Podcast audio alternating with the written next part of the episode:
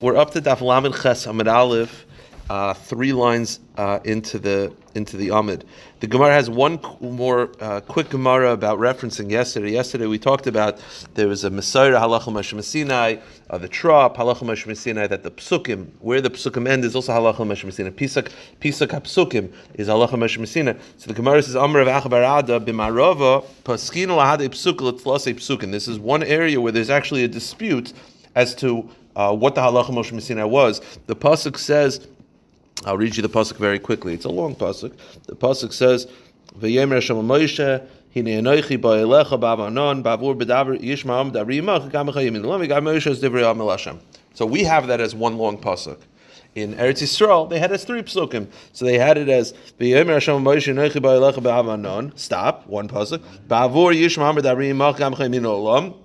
Second pasuk, and then the third of Yagam Moshe is different Moshe. So that was a third pasuk. Again, it's a it's a different machlekes in the Messiah. So the Gemara now we have a new Gemara basically until the Mishnah, which is a agadita. The Gemara says like this: Amr of Chama Barachanina. Moshe again. What, what, this means is a lot of a. Uh, it's like all all daf yomi. You do the Gemara fairly quickly, and then if you want to look into it on your own. So the Gemara says. There's Shabbos Mandala. Hold on one moment. One of them before she goes through oh, okay. this whole sukkah throughout Shas. And, and it works it through? so, so you'll look into that if you'd like. So the Gemara continues. Amar of Chama Brachanina, loy hesher Moisha elam psulos and shaluchais. The Gemara says that the luchais were made of gemstones, and Hakadosh Baruch Hu, whatever this means, Hashem, Hashem allowed Moshe to keep when he carved out the luchais, the little scraps, the little pieces that came off, Moshe Rabbeinu kept that, and that's how he gained his wealth. It's interesting. It shows you also that uh, he didn't lose out by being Isaac and Tyra. He made he made his wealth from from the from the remnants of the luchais, because the pasuk says psal You should carve it. Psulas in shalach, the the leftovers, the scrapings, the carvings should should be for you. Okay. Am Rav Yesi again, whatever that means. Am Rav Yesi Bar Chanina. Leinitna Torah. Uh, oh, I skipped. I skipped. Uh, Amr of Chamer Chani Loi Hesher Moshe B'Sasan Shalucha Shanam B'Salach Shalucha Zavinu B'Sasan Shachalaya. Yeah, yeah, fine. So the Gemara continues. Amr of Yesi Bar Chanina Loi Nitna Torah El Moshe. This is a Peldig Gemara. That the, the ending of the Gemara is something that's a little bit easier to understand. The Havamin is a Pel. The Gemara says the truth is, when Hashem gave the Torah to Moshe, um, He intended really for it to be for Moshe and his family. Lecha. You should write it. You should carve it. Ma psulas and shalach, just like Moshe Rabbeinu was able to keep over the leftovers, and it was for him privately and his family. And shalach. So too, the writing, the luchas is also really intended for Moshe Rabbeinu, but Moshe Nogbog Toivas Ayin, Vinat Yisrael. Moshe was generous and shared it with Klal Yisrael. And that's why Moshe is so blessed. Now, what this means, that Moshe Rabbeinu was originally supposed to keep it. Now, the ending of the Gemara is that there was something intended for Moshe Rabbeinu exclusively, and he did share it. We'll get to that, what there was. But right now, the Havamina is called Terakula. The entire Torah was really meant for Moshe Rabbeinu and his family, and uh, and Moshe Rabbeinu was generous and, and saved and, and shared with Klal So what this means, uh, it's a very very hard thing to understand. The, the Gemara eventually is going to uh, whittle away to what it actually means. So Maser Chizda, you're telling me that the Torah was really intended for Moshe, but didn't we say Oisi Tziv Hashem Lamid Eschem? Doesn't the pasuk say that Hashem commanded me to share it with you? That's the whole point. Yesterday we said the reason why you can't charge for Torah is because Moshe Rabbeinu said, I was required to teach it. And we said, yes, it's just like Moshe, Moshe, um, uh, Moshe uh, taught it for free, so do we have to teach it for free? You see that the Torah was given over not for Moshe Rabbeinu to keep for himself; it was given over to, to Hashem commanded Moshe to teach us. How could you say it was intended for Moshe himself? So the Gemara says, "No, no, Hashem commanded it for me, and I chose the Lamed Eschem. I chose to teach it to you. I, I could have kept it for myself." Again, it's a, it's a hard thing to understand. The Gemara says another one. Vata uh, re'ila mati eschem chukim mishpatim kasher tzivani Hashem. The pasuk again says another pasuk that Hashem said to Moshe, "I commanded you to teach it." So you see that he couldn't keep it. So the answer is again, no, no, no. Hashem commanded to me, and I chose to share it with you. Another pasuk. Hashem told Moshe Rabbeinu to tell Klal Yisrael to write Parshas Hazinu. So how could you say that he meant to keep it for himself? The pasuk clearly states that I gave you the Hazinu in order to teach it. So you see, the Torah was meant to teach the Klal Yisrael. The answer is Hashir l'chudah. No, no, no. Only Hazinu was meant to share. The rest of the Torah, Moshe Rabbeinu was uh, could have kept it for himself. So the Gemara says, but it says, so you're telling me that the only thing Klal Yisrael was supposed to receive was Parshas Hazinu. But it says about Parshas Hazinu. The pasuk says that Shiras Hazinu is supposed to be a testimony to the rest of the Torah. That Shiras Hazinu is supposed to be like a like a microcosm. That this is an example of of of all of the Torah condensed. So if you're telling me that all of Hazinu is just the only thing Klal is supposed to, receive is Hazinu, then how could Hazinu be in a, a, a, projection for the rest of the Torah? If that's all they're supposed to keep, then how could it project to others? I mean, you're telling me the only thing they're supposed to receive is Hazinu, but it says Hazinu is supposed to be an aid. Hazinu is supposed to is supposed to project that that this is a condensed version of what we have, which implies that they have something else. So the answer is no, no, no.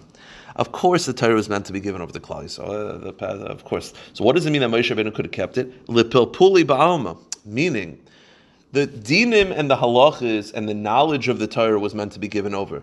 The ability to understand Torah, the ability to do yigimel midas haTorah dreshes, and the ability to darshan, the ability to expand, to understand one thing from the other, that was from Moshe. That he could have kept. I mean, of course, the knowledge he would have given over, the conclusions, but how to get there, the kavachoimers, the chakiras, that he could have kept for himself, and that he shared. So of course the Torah was meant to be given over, but he gave over the background of the Torah, which he didn't have to. The background of the Torah he could have kept for himself. Now the Gemara continues. The Gemara says, "Am Rav Yechanan." Rav Yechanan says, "Ein Hakadosh Baruch Hu." There's going to be some psukim, I want to have those. Yeah, the Gemara continues.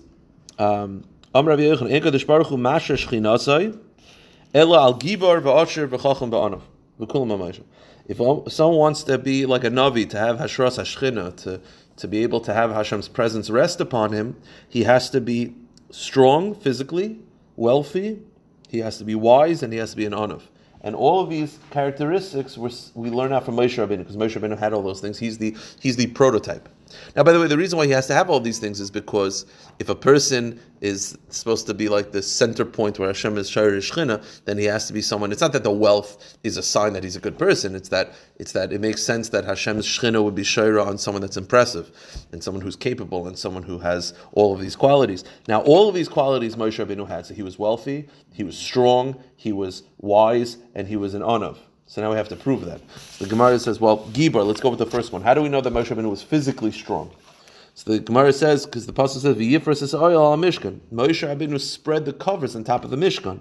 V'amar mar Moshe Rabbeinu poisa. Moshe Rabbeinu himself spread the covers of the Mishkan. Uksiv eser amas erech. And we know that the Mishkan was ten amas tall, which means Moshe Rabbeinu was ten amas tall because you can't spread something unless you're the same height.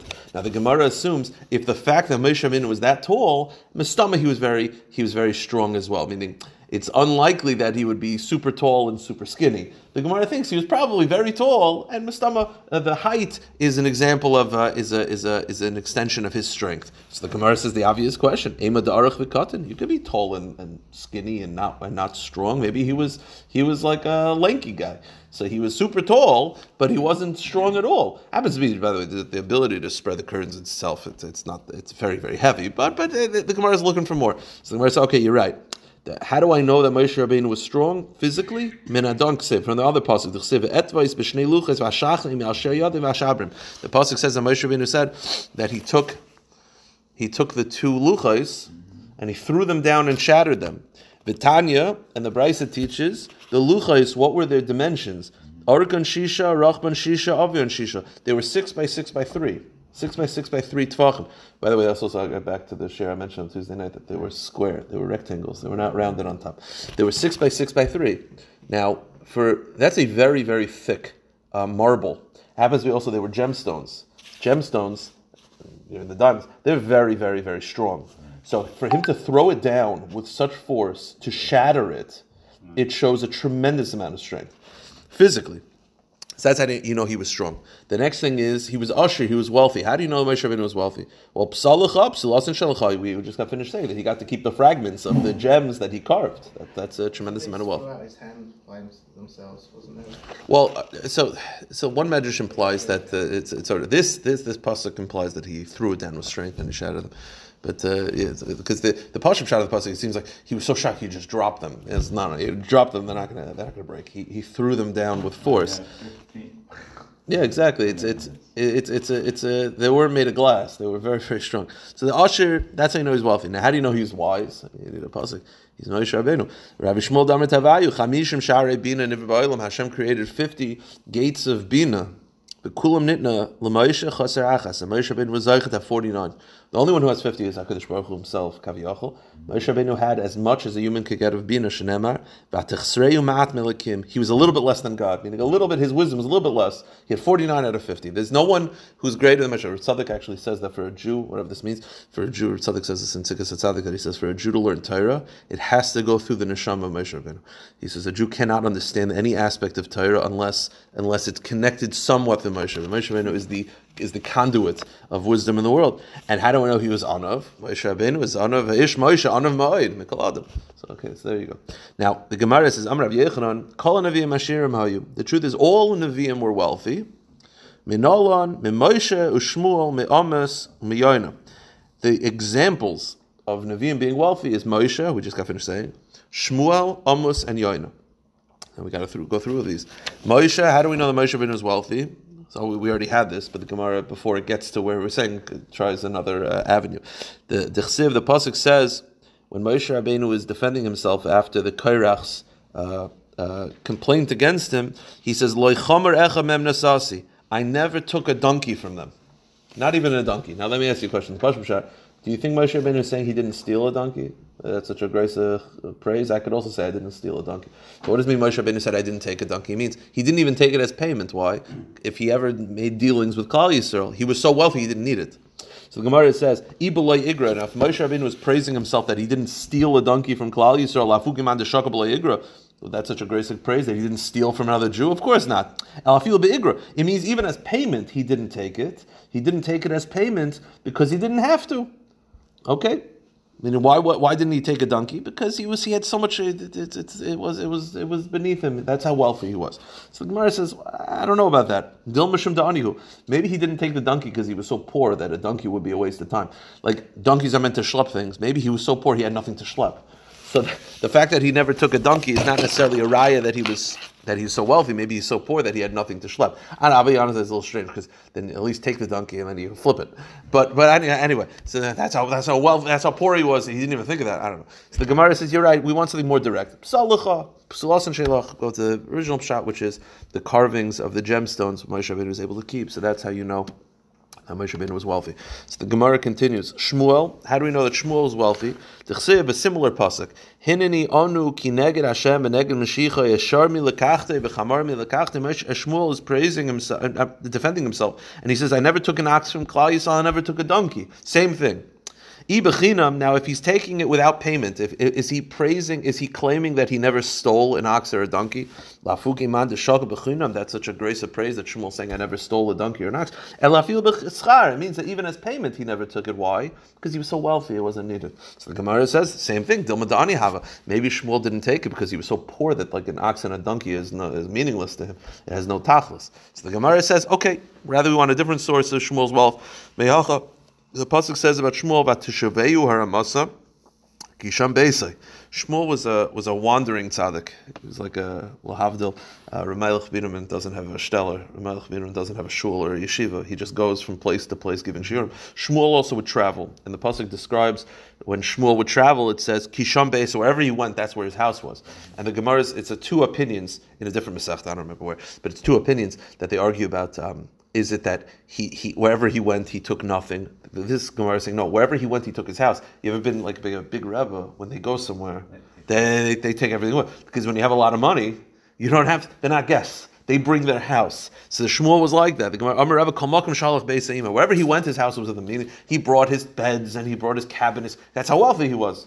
So that's how that's how you see that's the wealth of Shmuel. Now the Gemara just says a similar thing. Amarava Shmuel Yosem Moshe. The the great wealth of Shmuel was actually in a way greater than Moshe in the description. To Ilu Moshe Rabbeinu Ksiv Lechomer Echem Em Nasasi. Dafil Beschar. Moshe Rabbeinu said, "I never took a donkey even as payment." Meaning Moshe Rabbeinu is, is praising is, is saying, "I never took it as payment." Would he take it as a gift? Maybe. Moshe is saying, I never took donkeys as payment. If Klal Yisrael wanted to give me a donkey, would I take? Yeah, I'd probably take it. Shmuel wouldn't even take it as a gift. Because either his wealth or his lack of desire of wanting to be uh, taken from someone, but Shmuel had a different approach. He wouldn't even take it as a gift. They both wouldn't take it as payment because they both were wealthy enough; they didn't have to take it as payment. But as a gift, Moshe Rabbeinu seemingly maybe would. I don't know if he ever did, but conceptually, the mashmos of the pasuk is that he would. Shmuel says no. I, I, I don't consent to any gifts. Shmuel didn't take anything. Now, the, so that's how you know that Moshe is wealthy. That's how you know Shmuel's wealthy. The next one on the list is Amos. The pasuk says, "V'yan Amos, v'yomer lamatzia." Amos told Amatzia, "Loy novi anoichi, v'loy ben novi anoichi. I'm not a novi. I'm not the son of anoichi. Ki boiker anoichi. I'm a herder of animals. Uboilish gamim." And the article says, "I examine sycamore trees." Okay, that was his uh, profession. The Targim Rav Yosef and Rav Yosef trans in Aramaic. Ari Mari Gisa Ana v'Shikmin Li b'Shaflasa. I own cattle, and I and I own sycamores. Apparently, sycamores uh, to grow sycamores, you need a considerable large property. So the fact that he had sycamores was uh, implied that he was uh, on the wealthier side. That was almost, and the last one is Yoina. Yoina dechsiv a yitin schar The pasuk says that Yoina paid to get on the boat, where he, the famous boat that he was eventually thrown off, that he was swallowed by the large fish. Yoina paid to get on the boat. So that, how is that sign of wealth? I mean, a lot of people paid to the boat. This is a large, uh, large liner, like a large um, carnival cruise liner. He paid to get on the boat. But V'amr Rav Yechanan, Nasan schar he paid for the whole boat. He rented out the whole boat for himself. That's what he. That's why, by the way, that's why he's the, just Pashup That's why he's the focus of the entire thing. Like the whole thing is like there's crazy waves, and they're like looking at you because he rented out the whole boat. Uh, it was basically just the fishermen and him, the, the workers and him. And Amra of Romanus, Romanus said, "Schara have arba alofim dinari dahava." To rent out the entire boat cost Yaina four thousand dinars of gold. So that's how wealthy he was. Okay, we'll end with this, and then we're going to do regular Gemara. Originally, Torah Moshe ben on Har Sinai, when he went to Har Sinai, he tried to learn the Torah, but he kept on forgetting it. Until Hashem gave him the gift of remembering of memory. The Torah was given over as a matana, and there he started to remember.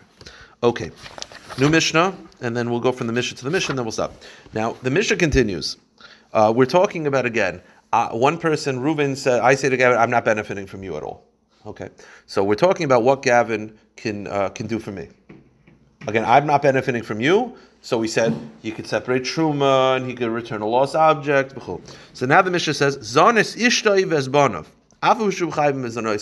The halacha is that if I say I'm not benefiting from Gavin, Gavin can still pay for my wife's bills and give food and money to my children. Now, the question is why?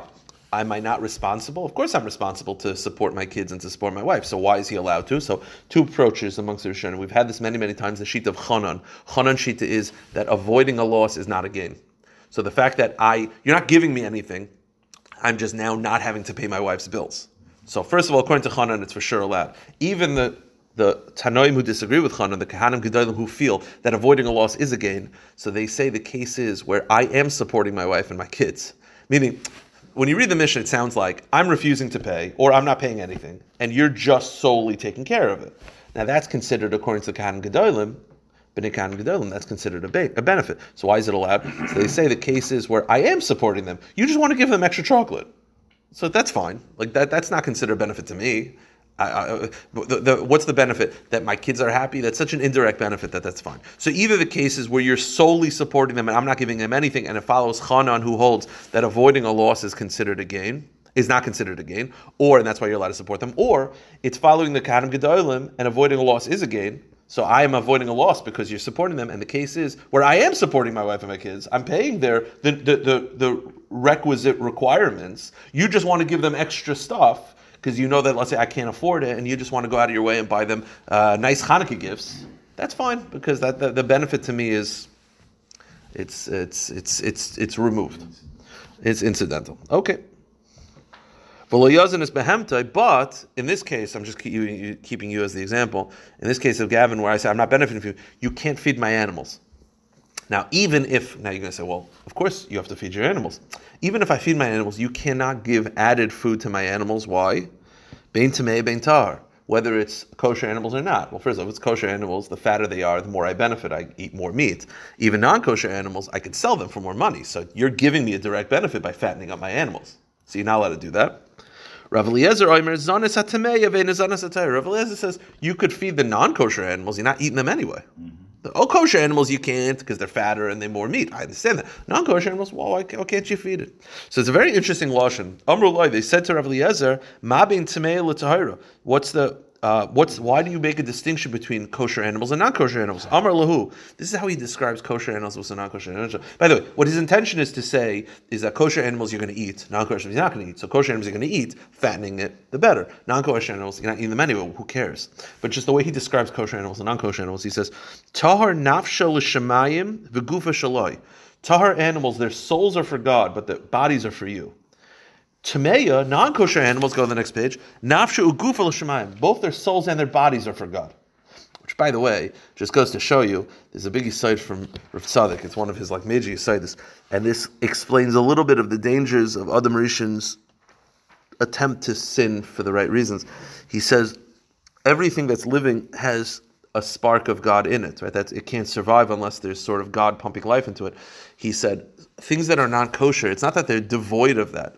It's that that spark is actually so powerful and it's coming from such a the the, the darker the light, the darker the place, the more the stronger the light to survive there. So he says the actual part part of God that's found in Chazer is actually tremendously strong, but Hashem said, don't touch it. Hashem said, just don't try to reveal it, don't touch it, don't go near it. The mistake of Adam Rishon, the mistake of all these, you know, all these people that sinned l'shem shemayim, and their downfall was they were attracted to that light. It's just interesting that he describes non-kosher animals as their souls and their bodies are for God. Meaning that there is something there. It's just not for you. No touching. But it doesn't mean that they're devoid. It means there's there's a, an aspect. There has to be a godliness in there. It's just it's not for us to touch. It's called klipas shalish klipas hatmeis. You're not allowed to touch them. So, but it's it's for God. So the ba- basically, Rav Elazar was saying the difference between kosher and non-kosher is very simple. Kosher animals you're going to eat. So the fatter they are, the more you benefit. Non-kosher you're not eating them anyway. So they responded very simply. Amar loy afatamei nashul. The bodies of a non-kosher animal is also for you. Why? Shem yirtza hareu why can't you feed it to dogs or why can't you sell it? So you're not going to eat it, but the fatter they are, the more you could sell it for. So that's interesting. Okay. Now, the Mishnah said that, again, in this case, I said, I'm cutting you off. I'm not benefiting from Gavin. Gavin is still able to pay my wife's and my children's bills because it's incidental the benefit or it's avoiding a loss. Okay. The Gemara says, what about the following? Amrav Yitzchak Bar. Amrav Huna. Hamuder haname. If you cut someone off, muter lahasiyah bitay. Now, what this means is like this. I say I'm not going to benefit from Gavin. I'm cutting you off. One of us, it doesn't say who, we could become machatanim, meaning either I'm allowed to marry your daughter or you're allowed to marry my daughter. It doesn't say who, but it means that even if one of them is cut off, they're allowed to marry into each other. Now, the Gemara wants to know what exactly is the case. Who is marrying whom? So let's go. Exactly. So the Gemara says, Habib Rav Zera. Zera asks, Maya Skinon, who's trying to marry who? Let's go to the Pasha case. I say, I'm not benefiting from Gavin at all. But my daughter, I'm marrying you off to her. So you're marrying my daughter. So you're not benefiting. I'm not to, I'm sorry. I'm not to benefit from you. I'm not allowed to benefit from you, right? I'm cutting you off. But yeah, I'm no, no, I'm sorry. Opposite case. I'm not allowed to benefit, I'm not going to benefit from you, but you're. I'm marrying your daughter. Okay. Here's the problem. When you marry, sounds very bad. It really sounds bad. But in the Gemara's terminology, when you marry a woman, especially when she's younger, and the and the father's marrying her off, you're getting help around the house. Um, they call it like a maid servant. Politically correct, obviously. But so the Gemara is saying like this: I'm not allowed to benefit from Gavin, but I can marry his daughter. But why? By him marrying his daughter to me, I'm benefiting that my I'm getting housework, I'm getting cooking, cleaning, all the responsibilities that a wife does for the husband, I'm benefiting a lot from you. So I'm not allowed to benefit from you. So then how am I allowed to marry your daughter? How is that allowed? So the Gemara says, if it's that that the chasan is not allowed to benefit from the father-in-law, but by this, but by me marrying Gavin's, by, by a marrying B's daughter, I'm, by a marrying B's daughter, then then the, he's benefiting by having uh, cooking and cleaning and all the things that a wife does. So he is directly benefiting from the person that he's not supposed to benefit from. So why is that allowed? So Gemara says, okay, you're right. Reverse it. I said I'm not going to benefit from you, and you marry my daughter.